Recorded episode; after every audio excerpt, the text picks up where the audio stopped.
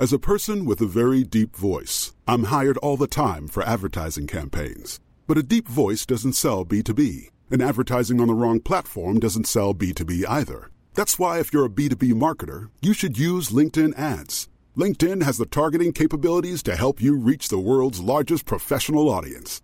That's right, over 70 million decision makers all in one place. All the big wigs, then medium wigs, also small wigs who are on the path to becoming big wigs. Okay, that's enough about wigs. LinkedIn ads allows you to focus on getting your B2B message to the right people. So, does that mean you should use ads on LinkedIn instead of hiring me, the man with the deepest voice in the world? Yes. Yes, it does. Get started today and see why LinkedIn is the place to be to be. We'll even give you a $100 credit on your next campaign. Go to linkedin.com slash results to claim your credit. That's linkedin.com slash results. Terms and conditions apply. Ready to pop the question? The jewelers at BlueNile.com have got sparkle down to a science with beautiful lab grown diamonds worthy of your most brilliant moments. Their lab grown diamonds are independently graded and guaranteed identical to natural diamonds, and they're ready to ship to your door. Go to BlueNile.com and use promo code LISTEN to get $50 off your purchase of $500 or more. That's code LISTEN at BlueNile.com for $50 off. BlueNile.com code LISTEN.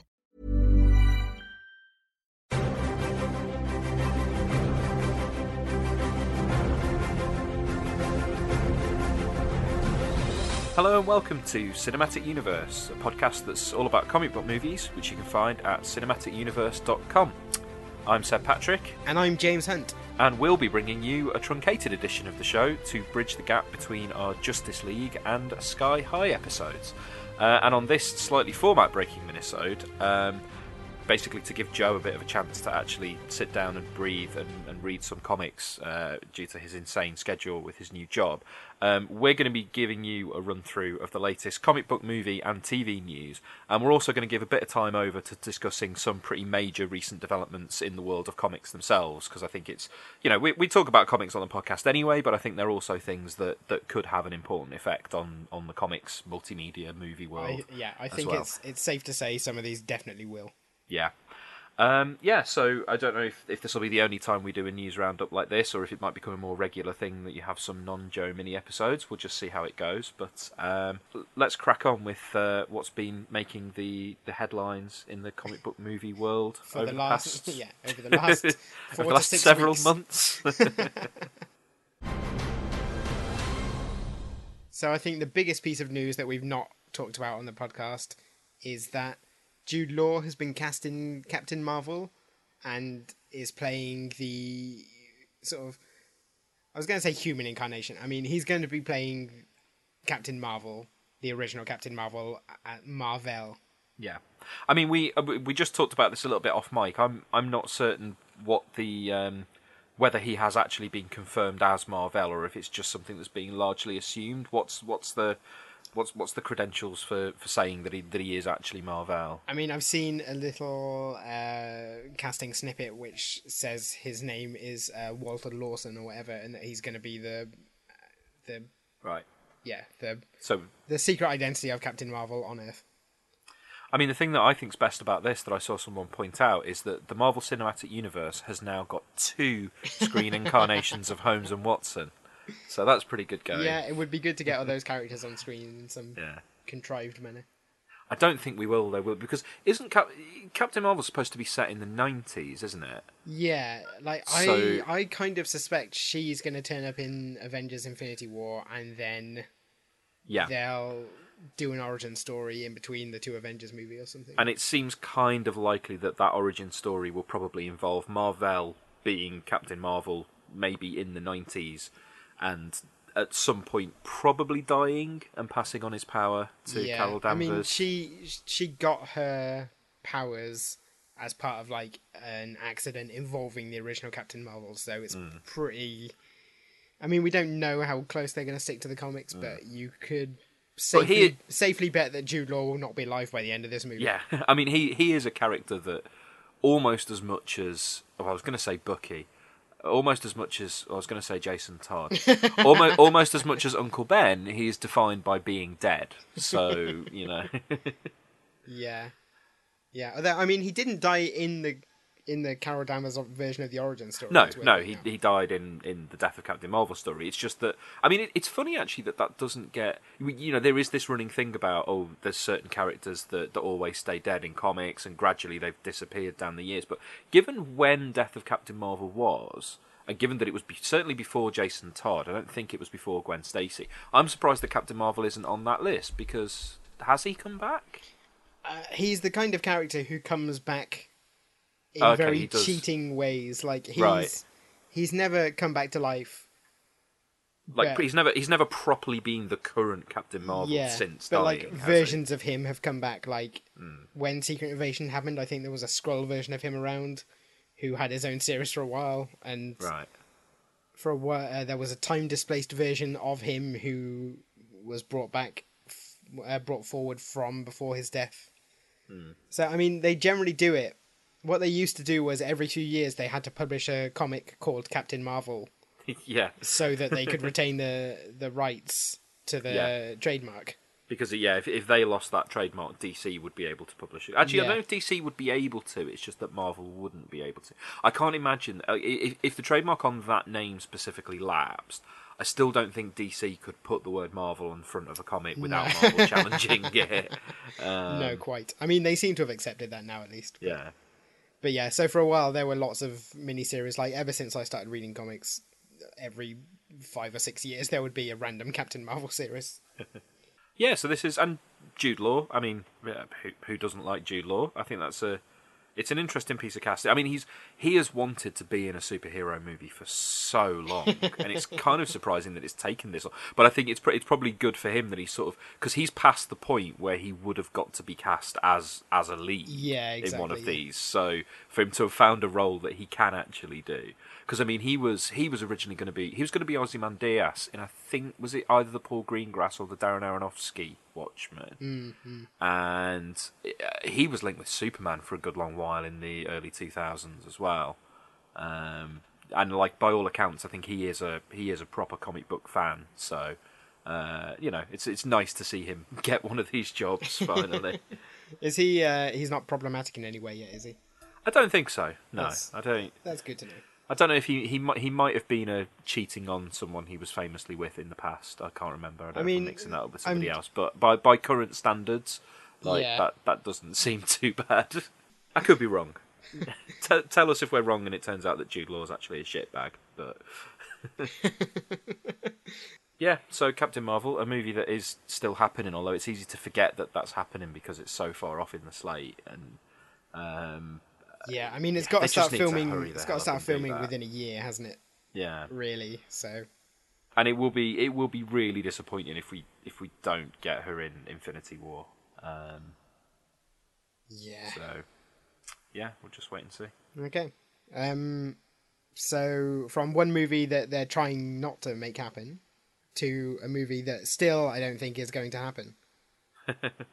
uh, Gambit has two pieces of news. And Uh, I do believe Gambit's going to happen because of the Gore Verbinski Negasonic Teenage Warhead amazing factoid. Uh, go back and listen to I can't even remember what episode it was. Was it Incredibles? Incredibles, yeah. It was Incredibles, yeah, where where we discovered that one. So Yeah. yeah, So it's going to happen. Gambit totally turn ha- around on it. Gambit has a production date f- for uh, February 2018, and they've also cast Lizzy Caplan as the female lead in it. Okay. Which, yeah, I, I mean, I don't know who she's playing. I, I, I assume you'll explain that in a minute. Well, Um, we'll see. Um, but I do like Lizzy Caplan. I think I think she's really good. She's she's she's one of those people who, when she like, I can't I don't can't recall what I've seen that she would have been the lead in. I know she was the lead in Masters of Sex, but I haven't watched that. Um, but she's turned up in films like Mean Girls and Cloverfield, and when she turns up in things, she's usually one of the better people in them. Um, I, you know. Uh, but no, I just I, I I think she's pretty cool and and a, and a good actress. So um, that's you know positive check mark in the Gambit column. I mean, it's not going to be hard to be the best thing in Gambit, is it? Are you are you dissing Channing Tatum? I'm not Joe dissing Channing Tatum. I just I think he's got his strengths, and I don't think uh, like a French thief is going to be one of them. No, Channing. I mean, I think I've said this before, but Channing Tatum should be playing Shazam. That is absolutely who Channing Yeah, Tatum should 100%. be playing.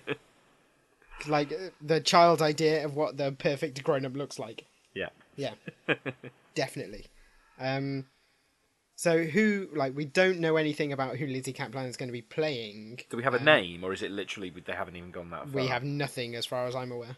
Okay, so James, bring us your expert Gambit knowledge and tell us some potential female love interests for Gambit. Okay. Don't say Rogue. Well, this is the thing, right? As soon as I saw a picture of Lizzy Caplan, I was like, "Wow, she, she would be would she would be an rogue." amazing rogue, Yeah. actually. Yeah. Like, and Anna Paquin's got her fans, I'm sure. Like, I was never that keen on the choice in the first place, Mm. and she plays a different. You know, the version of the character in the movies is very different to the version in the in the comics. So, if they wanted to recast Rogue and go with a more comics friendly version, Lizzy Caplan would be a great choice for it. However, I think if they were doing that, they would make a bigger deal out of it, and I'm not entirely certain they would start recasting chunks of the franchise while it was still sort of mineable. Um, so, I mean, the other obvious choice for a sort of female Gambit lead is uh, Belladonna, who, if you don't know Gambit's comics mythology, We can assume that a lot of people don't know Gambit's comics mythology because didn't almost all of it happen in the 90s? Yeah. And it's all quite bad. So he is sort of the wayward a wayward member of a guild of thieves in from New Orleans. Uh and Belladonna is his sometime love interest from the Assassins Guild. And, you know, they were sort of betrothed as children, but Gambit ran out on the sort of union and so you know it kind of plunged the two guilds into um, even more bitter rivalry. And I This am, is kind of like a reverse West Side Story. I, th- I mean, I think it's supposed to be a Romeo and Juliet thing, but frankly, I am terrified they're going to use this as the basis for the Gambit film because all that stuff is like there's never been a good comic about it. It's just flatly tedious bullshit that takes this kind of you know mysterious, suave thief, sort of lady killing thief, and makes him into this kind of sort of turgid, baggage laden, baggage laden, just waste of time. to do, to do a bit of of Joe style devil's advocacy here. Um, what after what we talked about in the last episode about it being pretty great that Fox are looking to sort of do lots of different genre things with the various X properties. Might it not be a good thing if their Gambit film is a romantic melodrama? I mean, the the tone I would be looking for for a Gambit movie is kind of A heist movie. yeah. Well, maybe not even a heist movie. Like, I would not be a million. I would not be upset if it was like along the lines of *Romancing the Stone*, like that kind of mismatched thing where they're on like a sort of quest or something. Hmm. You know, I can see that working within the context of here's a guy who has to steal some stuff. Do you know what's really weird and really easy to forget when it comes to Gambit? Go on. there's already been a Gambit Right. this universe and these films, Yeah. and it's like, well, I don't know if they're just going to do a Deadpool and go down the direction of completely ignoring. I mean, there is precedent for completely ignoring origins and just doing what you want to do with them afresh. Or I wonder, is Channing Tatum going to be playing an evolution of the Taylor Kitsch version of the character? I- Because as I say, it's like I literally only just remembered a couple of minutes ago. oh yeah, there was previously a Gambit in these movies. I severely doubt there will be any reference to those films. I think they're going to do what they did with like Nightcrawler and Angel Yeah. and uh, Jubilee, and just be like, "Here's the same character, different context." I mean, they have that excuse. The timeline's been written, been rewritten a couple of times Yeah, now, so exactly. they, they really can do what they want with that. Yep. Um, Psylocke as well. They did it with Psylocke. yeah. Like same character, completely different context, zero continuity, and it doesn't even. There's no way you can reconcile it. Hmm.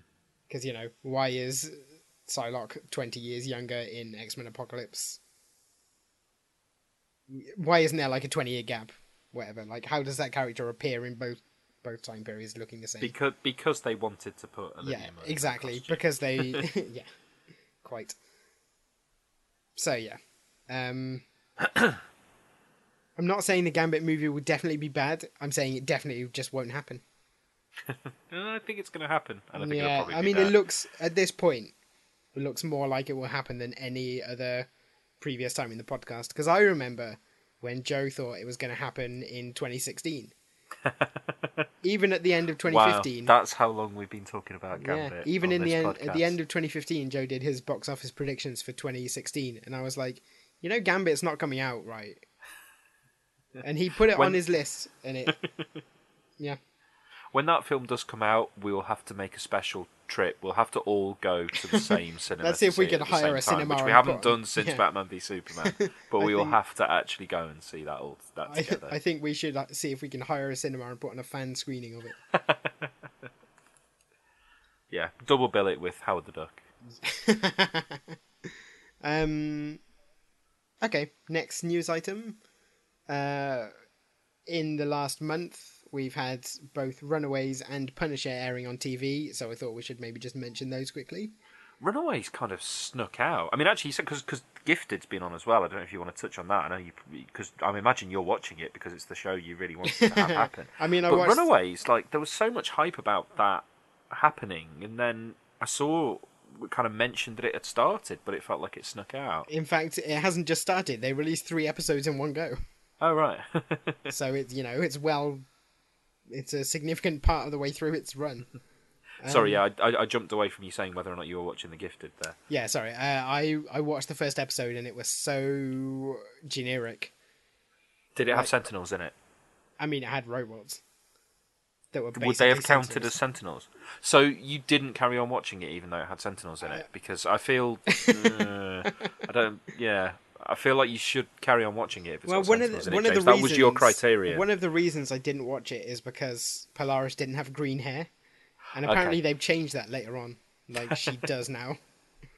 Well, there you go. Jump back on. Yeah, but uh, there was a thing that there were sort of five X Men characters in it, and I couldn't tell them apart, even though some of them were different genders. Even like they just all sort of dressed in black and had dark hair and grubby faces. We are kind of at this point now where, like, now I'm not going to say there are too many superhero TV shows because I don't mean it in that way. I don't mean it in the way of there are too many and they should stop doing them. I mean it in the sense of there are too many for anyone to keep up with. Yeah, sure. like even if and I, you know I, I long ago stopped being the kind of person who would try and watch all of them and i think you probably did as well Yep. but there are people who do that and i can't imagine now unless you really have no time on your uh, like no time to do anything else like you can't keep up with every tv show that's yeah, based on I mean, like off, anymore off the top of my head, four Flarrowverse shows with a fifth coming that's not in the Flarrowverse, but Black Lightning's coming. Um, yeah two X Men TV shows, American Yep. Gods, Lucifer. yeah i mean i wouldn't count american gods but basically yeah Right, yeah. uh preacher Preacher, yeah. The Tick, uh, Agents of Shield, Gotham, Yeah. All of the Netflix and then ones. uh, how many Netflix are we? I mean, okay, they're not running concurrently. I mean, there are you know, six six Netflix properties at the moment. Yeah, Riverdale, Riverdale, yeah. Riverdale Sabrina spin-off coming soon. It's you know, I mean, it's a, as I say, I don't think we're at a point where there are some people who will be annoyed by there being that many. Um, I don't think we're at a point where you'd quite hit fatigue with them yet. But, oh, Walking Dead and know, its spin off. Yeah, of course. Only the most popular TV show in America still. um, but yeah, so it's. I, I, I sometimes feel like I should be watching more of them than I am. Um, I mean, I would be if nothing else, so that we can talk about them on here. But I would be watching more of them if they were better. well, that's the thing. Most I of mean, them are quite bad. I mean, I generally feel like all of the teen superhero shows, none of them, they're all doing, they're all trying to do what Buffy did, and not as well. Gotham, we forgot Gotham, and the fourth. I said forthcoming. I said Gotham. uh, but, yeah. Krypton, we forgot the Oh, forthcoming of course, Krypton. Krypton's on the way. But yeah, so I, fe- I do feel bad that I dropped off. Um, you know, Flash and Supergirl, which were both doing stuff that I liked, but I think it's just the length of season and the length of episode. Yeah, You know, and it's and I'm the kind of person who, if I fall one or two behind on something, I'm just never going to get caught up. Mm-hmm. So Um, Yeah, and I mean, just Yeah, to swing it back around to what we were originally talking about. Yes, sorry, yeah, that Like- just went off on a bit of a I've, sad tangent. I've watched, I think, eight episodes of The Punisher now, Hmm. and you know, I'm really trying, but it's there's a lot of it. Yeah. and it's all out in a short space of time. Um, for what it's worth, I think it's probably so far, like with the caveat that I haven't seen to the end, I think it's probably in the top three Netflix series, depending on how you feel about Jessica Jones. For me, it's the second best after the first Daredevil season. I've I've seen people expressing concern about its politics, but you're always going to get that with the Punisher. Well, And I that's the problem. I think, I think, you know, that aside, it's really hard to get the Punisher wrong. I think. I mean, just look at look at the flipping Tom Jane movie, which is an objectively bad movie on so many levels, but we still enjoyed it, and it's Yeah. like. You know, I think I mean, I think I, I don't think you have to work hard to, to do an entertaining Frank Castle, even if you do Yeah, have to he work just has to hard for it to be politically. he just has to be like the ultra straight man in a world gone completely mad. yeah, and like there's a there's a real appeal in the simplicity of I've seen a problem, so I'm going to shoot it until it's fixed. Um, yeah, sorry, I should say when I say it's my second, yeah, I I think it's the second best. I mean that in terms of the quality of the storytelling. Like my problem with the Punisher series so far is that I'm not getting any like fanboy thrills out of it. Like it's like they've taken the concept and gone, okay, we've got this story we want to tell about like mm, PTSD, and here it is. And it just happens to be a Punisher series because they had the license. I am enjoying it, and I think it's the only one, the the, only Netflix series since Daredevil season one that hasn't had me like hanging my head in my hands from just sort of stupid logic leaps and bad scripts writing. So on that level, I think I can recommend it. Whether it's actually going to excite superhero fans is another matter. fair enough. yeah. And uh, Runaways. Runaways I've not seen, but I hear that it's a very close retelling. Uh, like it's an expanded the expanded retelling of the uh, Brian K. Vaughan series, and he's on it as a producer or something, or maybe not a producer, maybe like an advisor or something. Um, I mean, that sounds like something that I assume Runaways fans would be happy with. Yeah, yeah. Which makes me sound really distant from Runaways fans, like it's like it's this thing that I have no interest. in. Like I've read the comic; it's pretty good, but Yeah, well, the Um, thing is, you I think the comic, like when it came out, had a massive following of people who sort of. It was when I read it, it was like a very competent, well written comic about you know superhero kids Hmm. or whatever, and it was like, if I'd never read that, I would have been excited. As it was, I was just like, oh yeah, th- here's you know the latest version of Generation X slash New Mutants slash Teen Titans. So I think it it found its niche, but even though I read it, I wasn't in the the audience for it. So I don't have any great sentimental attachment to it. yeah. I wonder if they're going to do um, what they did with killing off a certain beloved character. Well, that's one of the few changes they've made uh, is to that character in that they've cast someone with a very different body type to the comics version. oh, have they? Yeah, which is upsetting people justifiably because you know Yeah. it's not often you get a, th- a fat person in a comic who isn't evil. Yeah. So Have they got the dinosaur? surprisingly, yes. Oh, they have. Yeah, just just googling this and just looking, they they have got old lace. Wow. Yep. So yeah, I mean, I wasn't gonna check it out because I'm not. Cloak and Dagger's coming as well. Actually, just remembered. yeah. I wasn't. I wasn't gonna check Runaways out because uh, you know I'm not super interested in it. But the good word of mouth has made me think, oh, I'll, I'll give it a look. Yeah. So that's an update on TV that we're not watching, but one TV that you are watching. I am watching The Punisher. To be fair. um, do we want to talk about the Justice League fallout briefly? Yeah, go on then. Yeah. so just so Justice League uh, has opened. I mean, it, it had opened by the time we, we did our podcast. on By this point, hopefully, uh, it won't have closed. that's not necessarily a given. I mean, DC have resorted to putting out new posters with the words "now playing" on it. Now, obviously, there's another notable thing about those new posters, but it was the "now playing" thing that really struck me. Yeah, like, they're having to "Hey, say to people, "Hey guys, we're still here," because it's. I mean, it. it you know, it was always going to be the, when you come out the film. It was always going to be the case that it would be a film that really would not stick in people's memories, but it is not sticking in the pop cultural memory. I mean, at least what you could say for. I mean, again, we keep comparing it to Batman v Superman, but Batman v Superman was such a fascinating mess that people could not stop talking about it for weeks Yeah. afterwards, even if all they were saying was was laughing at Martha and the jar of piss. Like they were talking about it. Yeah, so far But- Justice League is currently less popular than CGI Superman moustache. like Yeah. that's that's what the film has been reduced to is one screenshot on Twitter. Yeah, and it's just you know it's just it's just it, it's I mean it won't have it's not like it's going to have ended up losing money at the box office. But you say that, like no, it's it's not gonna it's not gonna it's not gonna end its run having made less than three hundred million dollars. It'll Well, it'll no, hit, but, uh, it'll hit the Amazing Spider-Man mark. three at Well, remember three hundred is the production budget. Then you've got the marketing on top of it. yeah. It's gonna like a film like Justice League. I think would be typically expected to double its budget to break even, Hmm. and it's not going to get anywhere near that. Surely, maybe worldwide it might. I, th- I, th- I think worldwide it'll make it'll it'll hit seven at least. Yeah. But the point is the fact that we're even talking about it in those terms. um, you know, for it, especially for it to make less than Wonder Woman, um, Yeah, is that's- is remarkable.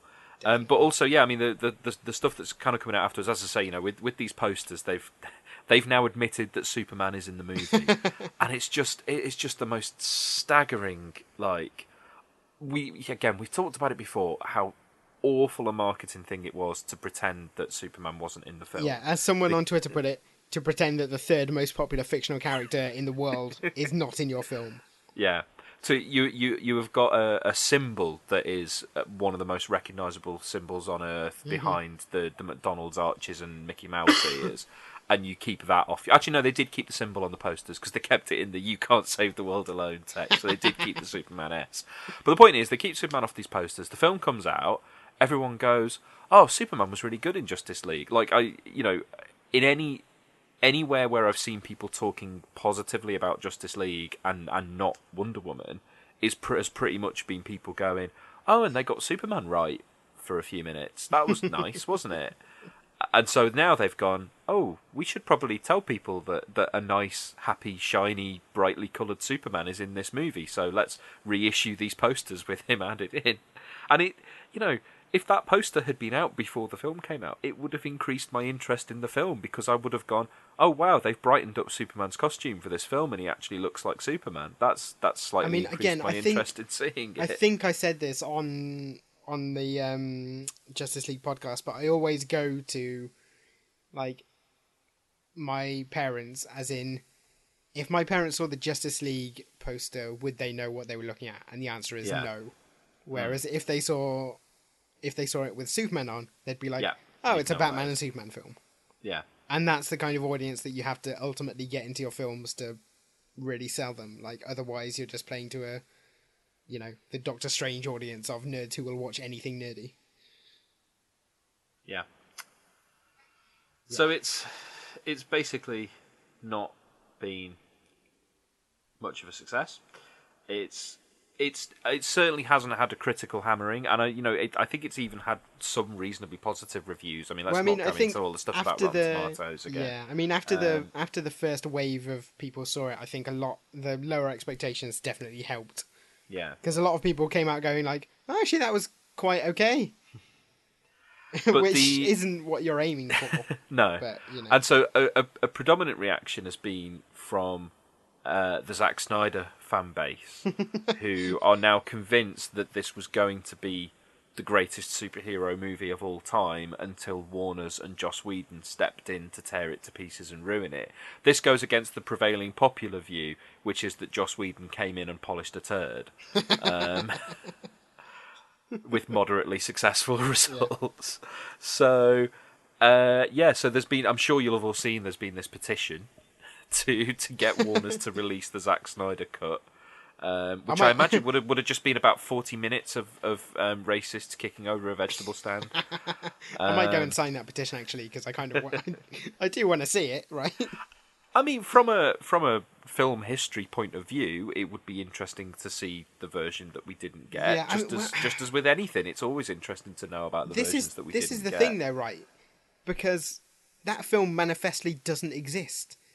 Because no, like you can't make a superhero film these days without having reshoots at the end. Like the only time that's been done apparently was Wonder Woman, and that was because it was a very sort of tight, cheap production with a singular vision at the heart of it. Whereas we know that Zack Snyder has a lot of back and forth with studios on all of his movies, hmm. and and so like best case scenario, there's going to be an assembly cut of stuff that would have been reshot. So that it's not like there's a Zack Snyder finished version of Justice League that No. they can release.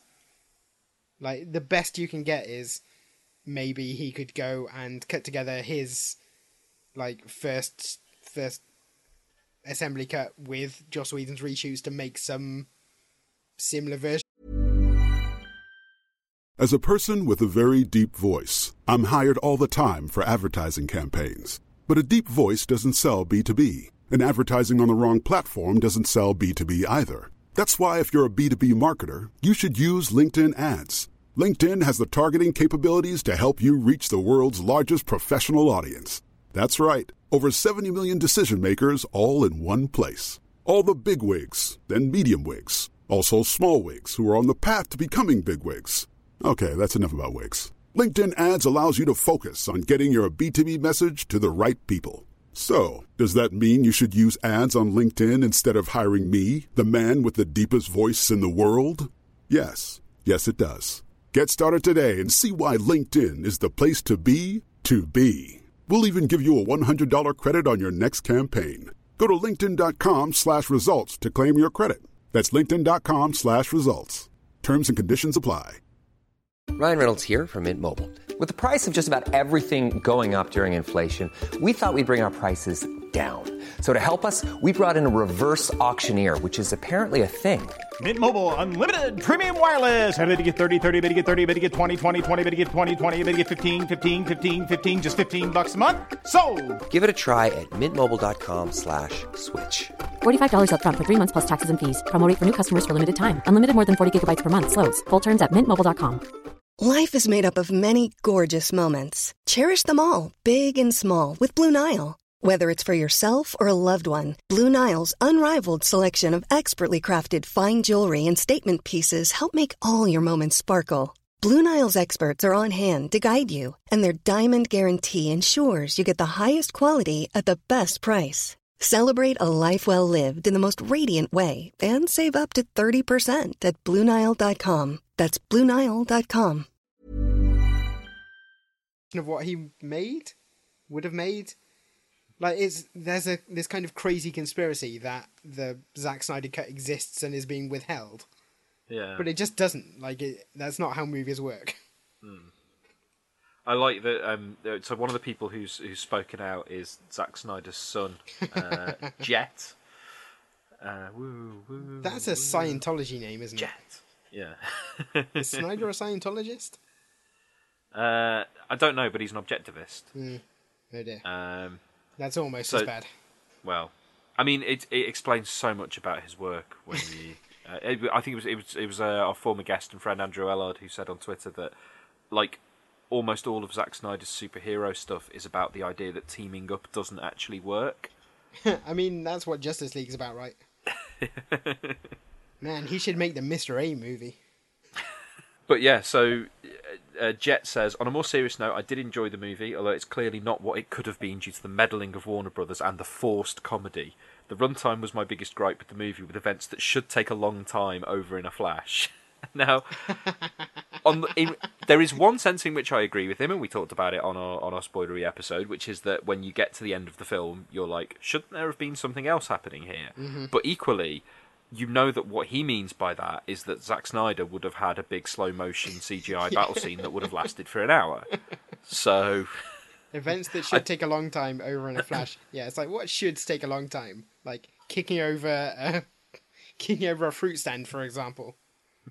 But I do find it interesting as well that this this the, the report that I've clicked through to find this is a report on a website called MovieWeb, and it, it leads into this quote by saying, "Though Jet enjoyed the movie, it seems he feels Warner Brothers were the ones responsible for the forced comedy that has been so thoroughly criticised."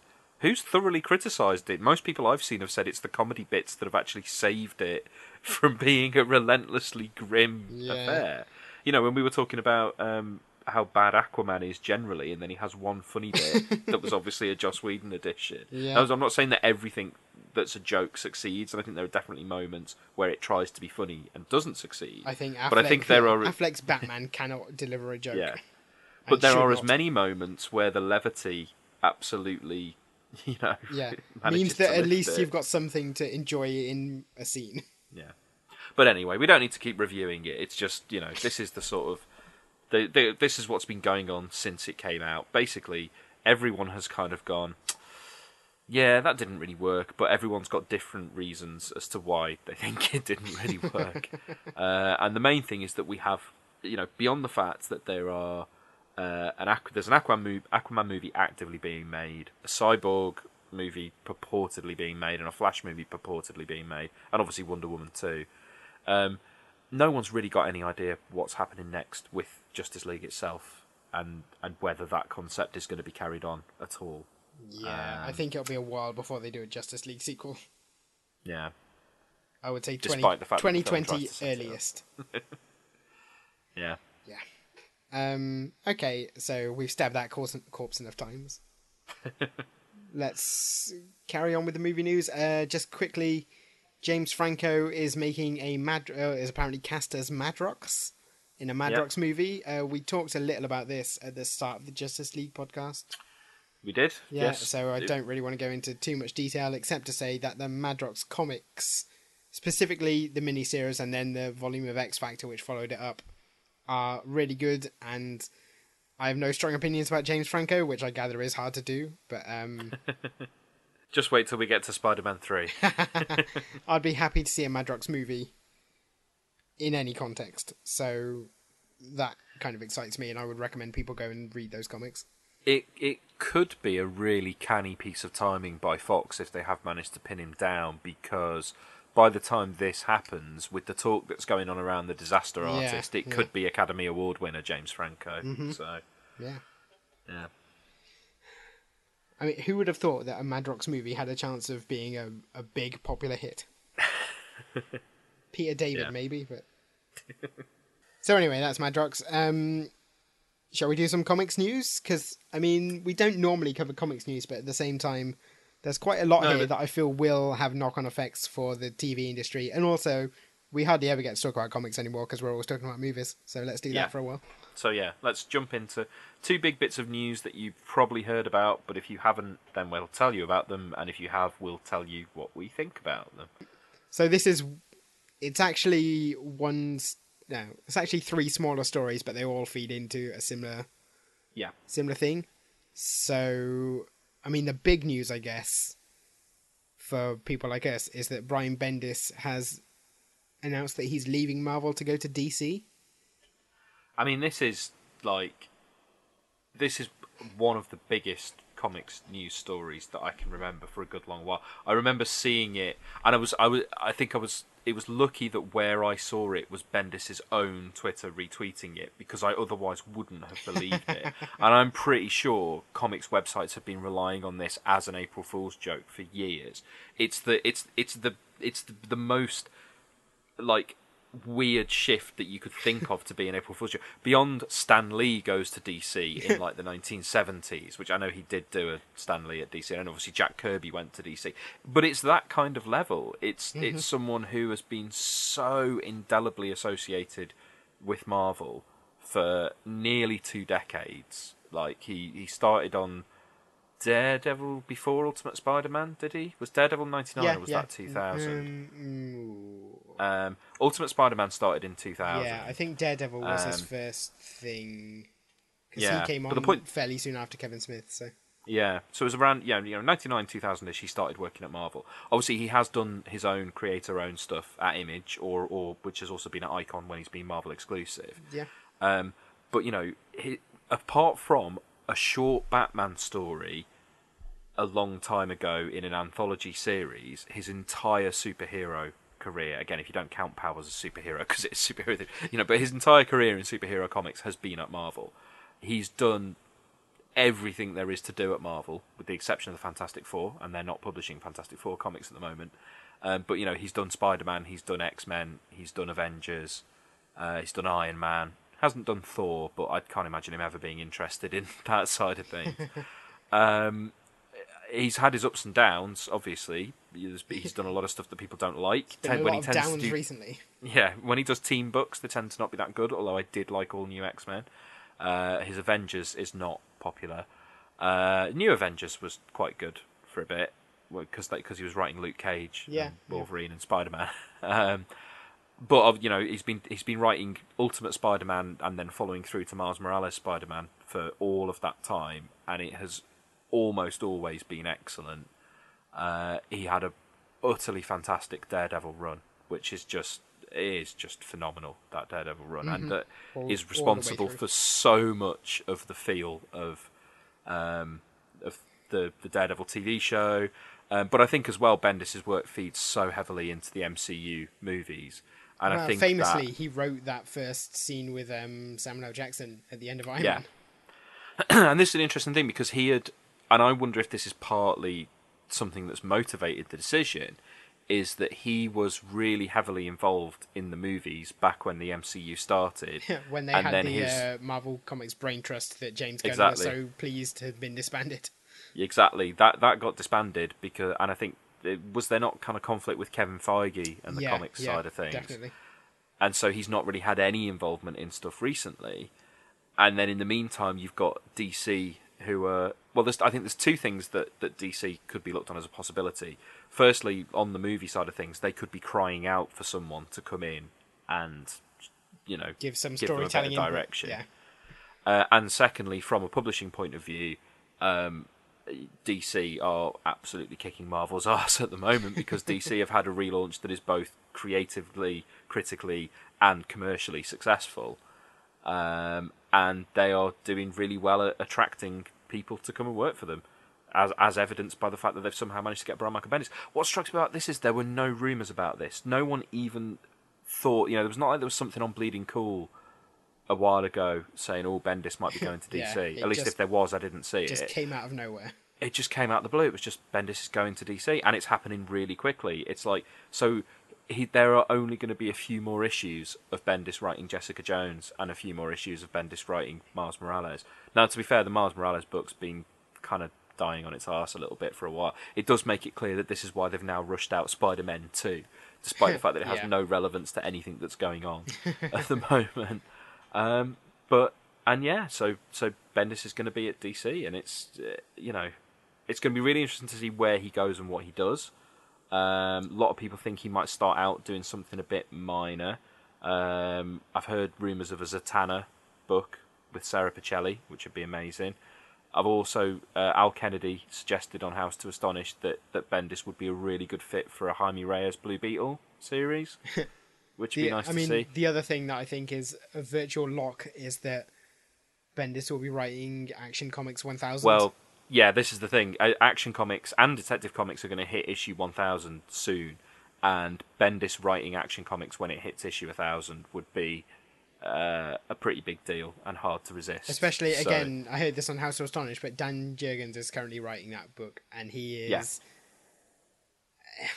I mean, he's you know nothing against him, but he's not. he's fine. A He's a, he's a, yeah, he's a steady hand to have on Superman, but you've got um, He's like he's the he's the DC version of Peter David in that he survived the nineties and yeah. brings in people who are nostalgic for the nineties.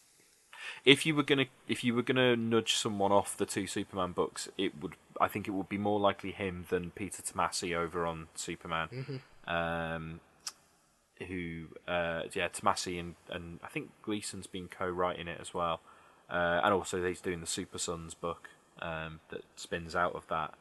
Um, but yeah, that would you know it would make sense to, to stick him on, on Action Comics and on Superman. Yeah. Um, I I also think that a suit that Superman is a book that could handle his very Bendis way of writing things. You just picture Bendis writing the Daily Planet.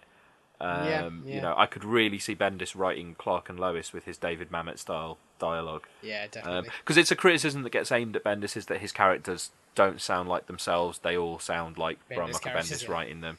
And I think with some writers, that's an annoying thing. I think with Bendis, I find it works more than it doesn't. I mean, at his on the right kind of characters. in something like Daredevil, it's great. It's Yeah. when it's team books and you manifestly have like eight different people doing really similar things that aren't in any way like yeah, the when you have a team book they don't have chemistry because there are too many voices and they're all the same. Mm. Whereas. Whereas, if yeah, it's some- like some- two handers, it works a lot better. or if it's if it's people in a, an environment like the Daily Bugle or the Daily Planet, Yeah. or it's a crime thing. Um, you know, it's. Uh, Yeah, somewhere where they can be more naturalistic. I mean, D, you know, DC doesn't have really so much the real worldishness that that he thrives in at Marvel. You could see him writing something set in Gotham, um, maybe a Renee Montoya question book. It's it's because interest. I think the thing about Bendis is that he is someone who, you know, he's a he's a bald middle-aged white guy, but I think he writes female characters pretty well, and he's something of a champion of um, ethnic minority characters as well. Um, you know, he's he's created replacements for Spider-Man and Iron Man who are both black, um, which you know I think is partly to do with his his family circumstance because he has um, black adopted daughters, but. Um, you know, he's he's someone who's keen to push superhero comics as not being white and male. I know obviously there's an argument to be made that maybe it should be, you know, female and, and non-white creators doing it, but I, th- I think Bendis has done his part to push that. Yeah, and I mean, I think as um, a as a movement, I think it has to come from all directions, and like, Yeah. it's no good having a situation where, you know, someone like Riri Williams can only be written by a black woman. yeah, Like, it's Um, it's as good to have the character created, and then that creates an opportunity for black women to be attracted to the character Hmm. as much as anything. yeah. Um, so yeah, so it's really interesting times, and as I say, you know, it's a it's a real boost kind of for DC. Ironically, given what's going on with the movies, but that their comics are, are in a pretty decent state at the moment, at least in as much as anybody's comics are. At the I mean, moment, it's which it's is, uh, weird actually because this is like Bendis at Marvel was basically the last remaining remnant of that sort of two thousands, Mm. early two thousands, like Quesada Jemas era. Like he's Well, I, I mean, he's representative of a couple of different eras, really, because he's representative of that era, which pretty much everyone is long gone. Um, well, I you mean, know, I would say the four people who the four people who typified that era were Bender, uh, Jemas, Quesada, um, Bendis, and Millar. and Millar, yeah. Um, but also, then he was one of the you know the Marvel architects in that era, in the sort of you know towards the end of the two thousands, after Jemas disappeared. twenty tens, Yeah. yeah. And you had the the writers who Marvel called the architects, who were Jonathan Hickman, Matt Fraction, Ed Brubaker, Brian Michael Bendis, and Jason Aaron. Yep. Was Jason Aaron one Yeah, of them? Yeah, I think so. Uh, Greg Rucka wasn't, was he? No. Uh, I know Greg Rucka was never really at Marvel, was he? He every time he's been at Marvel, he's been gone very quickly. As I recall. Yeah. Um, and yeah, they're all. Jason Aaron is still around, but he's going to be the only one when Bendis goes. Yeah. Um, and it is interesting as well that obviously not only do Marvel not have that group of writers, but I mean, They don't They haven't had a group come up to big- replace them, have they? yeah, they don't have big names Yeah. really. Like I say, a lot is going to fall on Aaron's shoulders. Uh, Jeff Lemire is also leaving Marvel. Um, you know, he was someone who'd been given some of that responsibility, but I, I like Jeff Lemire, but I've never really read a Marvel book from him that I liked. No, I mean they have the Um, thing, don't they? Of like, you look at who the good, you look at who the good new talent is, and it's all at DC. Like, Hmm. I can't believe they let Tom King slip through their fingers. I mean, that is that is that is a big loss to Marvel. Is the is the fact they don't have someone well, this like is Tom King there. this now. is actually one of the Um, things that I think feeds into our next piece of news, which we should probably Yeah. get to. So, shortly after Bendis was announced as leaving Marvel for DC, uh, Axel Alonso, the editor in chief of Marvel, was fired. Um, or, re- or left by mutual consent. yeah, uh, was replaced by uh, CB Cebulski, who, I mean, Yeah. it's strange because he's not been a big editor at Marvel for a long like. He was never a big editor at Marvel. Like Never a big editor anyway. Yeah, he was wasn't like your Tom. Like when Quesada left, Tom Brevoort and Axel Alonso were like co-head of Marvel editorial for a while until. This is the thing, until I'm- it fell I'm- on Alonso. I'm surprised that Tom Brevoort didn't get this job. I mean, actually, I you would have thought he would have been the one. Well, this to- is the thing because when when Cebulski was announced, you said to me, "Is this because of how pop, uh, how important he is to Disney?" And I think that is absolutely why he's got this job because he's he's someone who has a foot in the Marvel and Disney camps.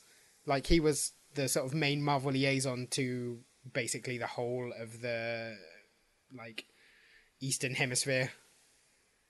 Hmm. Like he was, li- as far as I know, he spent the last year in China expecting to stay there as Marvel's Yeah, like talent acquisition arm in China. and that's those words, talent acquisition. I mean, that's what he was known for in the US before he went off to Yeah. to move upwards at Disney. Was he was quite renowned as being the guy who you would go to at conventions for your portfolio review, Mm-hmm. uh, and was very, as far as I gather, it was very well regarded in terms of fostering talent, both in terms of being able to find it. And also being someone who people really like to work with. Like he's someone who I've never seen anyone in the industry have a bad word to say about him. Nope. And I mean, and I think like he's he's done his own comics, and he's edited comics, and they've all been fine. yeah, But people love him. I think that's the thing. It's it's it's less of a creative decision and more of a decision of who can someone who can bring in creative. Yeah. uh, because that's what Marvel need. Know, nothing emphasizes it more than the Bendis departure.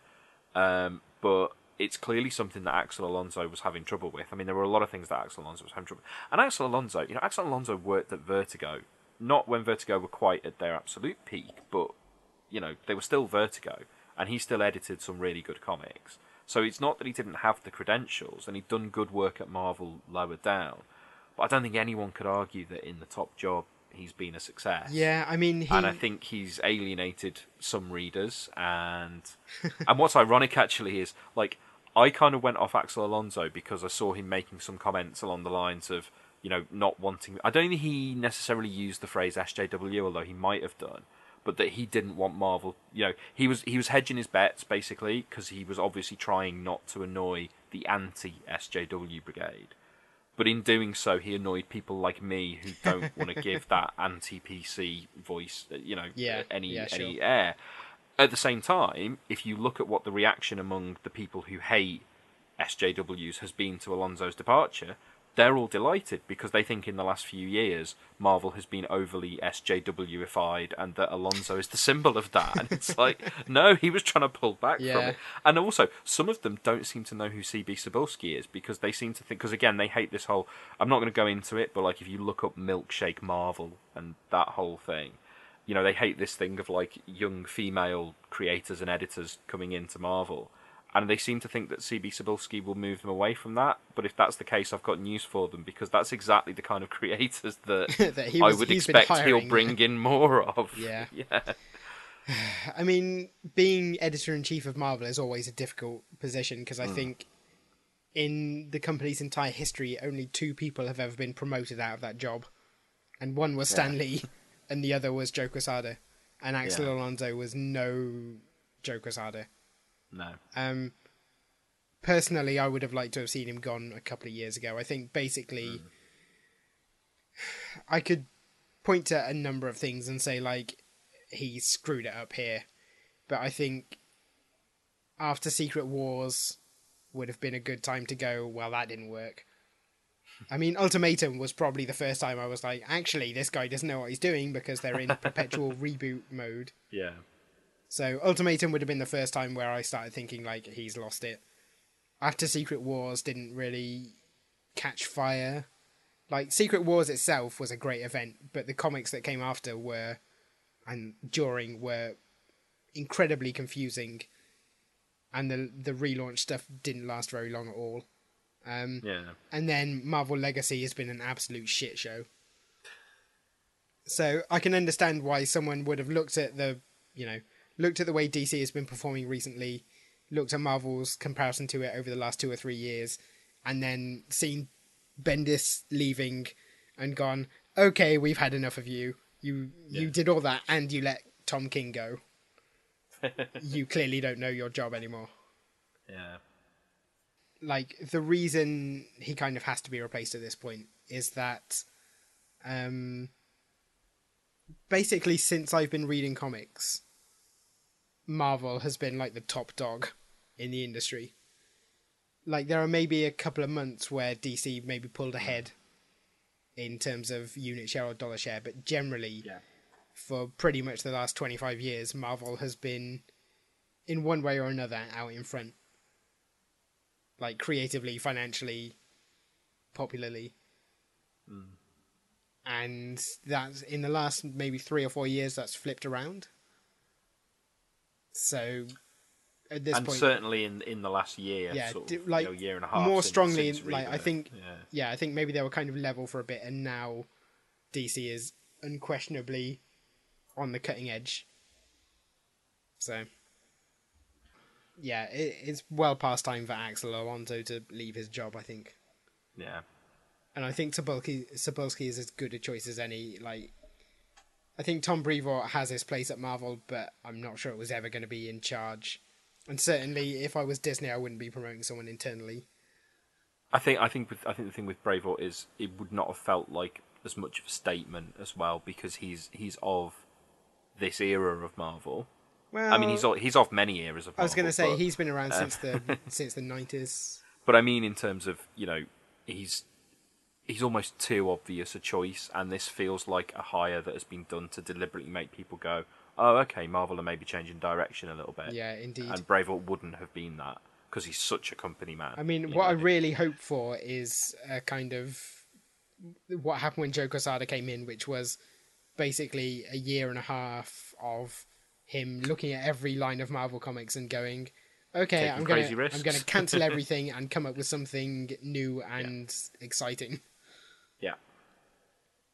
So, uh, the, frankly, the sooner the original five X Men get sent back to the past, the better. Because even I, as a hardcore X Men fan, I'm getting bored to shit of this stuff. Yeah, so interested times at both Marvel and DC. Um, but yeah, I think DC can probably have a bit of confidence that they're getting the big A-list headline stuff, and, and Marvel need to be the, the risk-taking underdog, at least in comics terms. In movie terms, it's almost the exact opposite.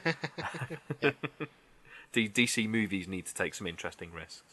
Um, but yeah, I mean, I think they took a real risk with Justice League. It was probably just wasn't interesting. Yeah, they didn't see it as one. They thought it was uh, a home run. So yeah, that's a a longer than expected run through some recent comic book movie and comics news. Um, yeah, so we'll be back with another episode, uh, hopefully in about a week or so's time. Depends how quickly we record and edit it. Uh, we're going to be doing the uh, Disney superhero film Sky High, which is good news for me because I just signed up for Disney Life, so I can watch it on there. It is on there. Um, I'm quite excited because they added gargoyles to Disney, Disney Life recently, so I'm going to rewatch that. Okay. You're going to cover it on the podcast? Does it count? Is it based on a comic? They did a gargoyles comic, but it was really bad. Okay, but it was the other way. Okay. Yeah. Although there is there's one issue of the '90s gargoyles comic that's drawn by Amanda Conner. wow. Yeah, it's good. It's a bit like the way there's that Ren and Stimpy comic that was written by Dan Slott. Which I own. yeah, and you bought me a Oh yeah, of course, yeah. yeah. Um, yeah, so yeah, so we'll be back with Sky High. Um, maybe not before the end of this month, but I think in, in early December. We are trying I to think get we're back on a more scheduled we're scheduled to record it in December the second. So Yeah, uh, yeah. We our schedule. We we keep scheduling things and then it slips a bit. But I think we're gonna we're gonna get ourselves through to Christmas. We're gonna get Sky High. We're gonna have our awards, and then in the new year we'll be able to get back onto a, a cleaner schedule. We've got some pretty big ones coming up at the start of the year. That Dark Knight, we're gonna do Dark Knight. Don't spoil it. I've also got a suggestion for what to do after that, but I haven't talked about it with you guys yet. So, Okay. so that'll remain a mystery. uh, but also, in the meantime, uh, a bit of another bit of pod-related news is that I mean, you're obviously listening to this already, so you're one of the people who actually still still listens to it or listens to it by normal ways. But we are now on Spotify. You might even be listening to us on Spotify. Um, but if you're not, but you have Spotify, if you go and listen to us on Spotify as well, you could even just leave it playing through a load of the episodes. Um, that'll that'll really help boost if if we get some popularity on Spotify. That'll that'll help boost us overall, and hopefully it'll help us to stay on there. Because I'm not entirely certain why we got invited by Libsyn to go on there. Maybe they invited everybody now. I don't know, but we are on there, so um, that should be a nice boost for people to find us and listen to us. Um, we do we have any Patreon news, James? I guess No we Patreon covered this news on the this last week, main nope. episode. Uh, James, you have now recorded your bonus episode. Yes, I, believe. I will. I'm Um, planning to edit it. It may even be out by the time you're hearing it. Yeah, ranking the MCU. So that's a Patreon exclusive as a thank you for Patreon backers. James is good has ranked every Marvel Cinematic Universe film. Have you done the TV shows? I mean, I considered it, but I think that's maybe a separate separate Okay. podcast. Um, and I'll be doing one because we've also hit that target, uh, explaining every DC reboot. So I've got I've got some I've got some notes to make before I try and sit down and talk through that one. I'm not going to do that one off the top of my head. Um, yep. So that's that's all still ticking over nicely. So thanks to everyone who backs us on there. Uh, I also again I did this on the last episode, but I want to since we're here, I want to throw in a plug for my new Office US episode by episode podcast. Uh, it's called The People Persons Paper People, and it's at peoplepersonspaperpeople.podbean.com or P4 underscore podcast on Twitter. Uh, I've done three episodes so far, um, the most recent one being healthcare from the first season. I'll be doing the fourth one uh, probably next week, um, so it'll be out early December. so listen to that if you like the US Office. uh, James Roberts, the writer of Transformers: Lost Light, is a big fan. Yes, he is. I'm, I, was very, I was very pleased by his endorsement. uh, in in turn, you should read his Transformers comics because they're awesome. But we've talked about that in a great length on this podcast before. Um, yep, you can, as per usual, you can find more episodes of this show at cinematicuniverse.com. We will do more with the website at some point soon. Honest, we've just been really busy, but we'll get some more stuff on there. Uh, you can get in touch with us on Facebook, on Twitter at cine underscore verse, or you can send us an email to editorial at cinematicuniverse.com. Does anyone ever do that? Yes, we do get emails and we do read them. Joe reads them, and I sometimes read them. Uh, and we do read all, all comments on Twitter as well. They they help to feed and sometimes bash our egos. So uh, keep those ones up. Um, yeah, so as I say, it'll be un- unless another minisode of some kind gets squeezed in before then, because Joe has got a lot of comics to catch up on. Uh, the next you'll hear from any of us will probably be all three of us doing Sky High. So uh, thanks for listening, and we'll see you for that hopefully next week. Goodbye. Bye.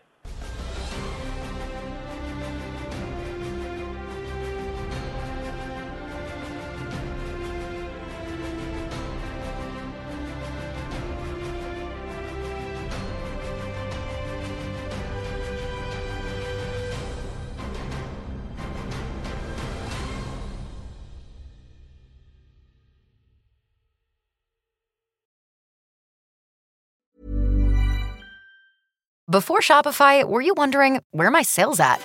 Now you're selling with Shopify, the global commerce platform supercharging your selling. You have no problem selling online, in person, on social media, and beyond. Gary, easy on the cha-ching. oh, sorry, but my Shopify sales are through the roof. Start selling with Shopify today and discover how millions of businesses around the world use Shopify to ignite their selling. Sign up for a $1 per month trial period at shopify.com slash listen. Shopify.com slash listen. Don't you love an extra $100 in your pocket? Have a TurboTax expert file your taxes for you by March 31st to get $100 back instantly. Because no matter what moves you made last year, TurboTax makes them count. That means getting $100 back and 100% accurate taxes only from Intuit TurboTax. Must file by 331. Credit only applicable to federal filing fees with TurboTax full service. Offer can be modified or terminated at any time.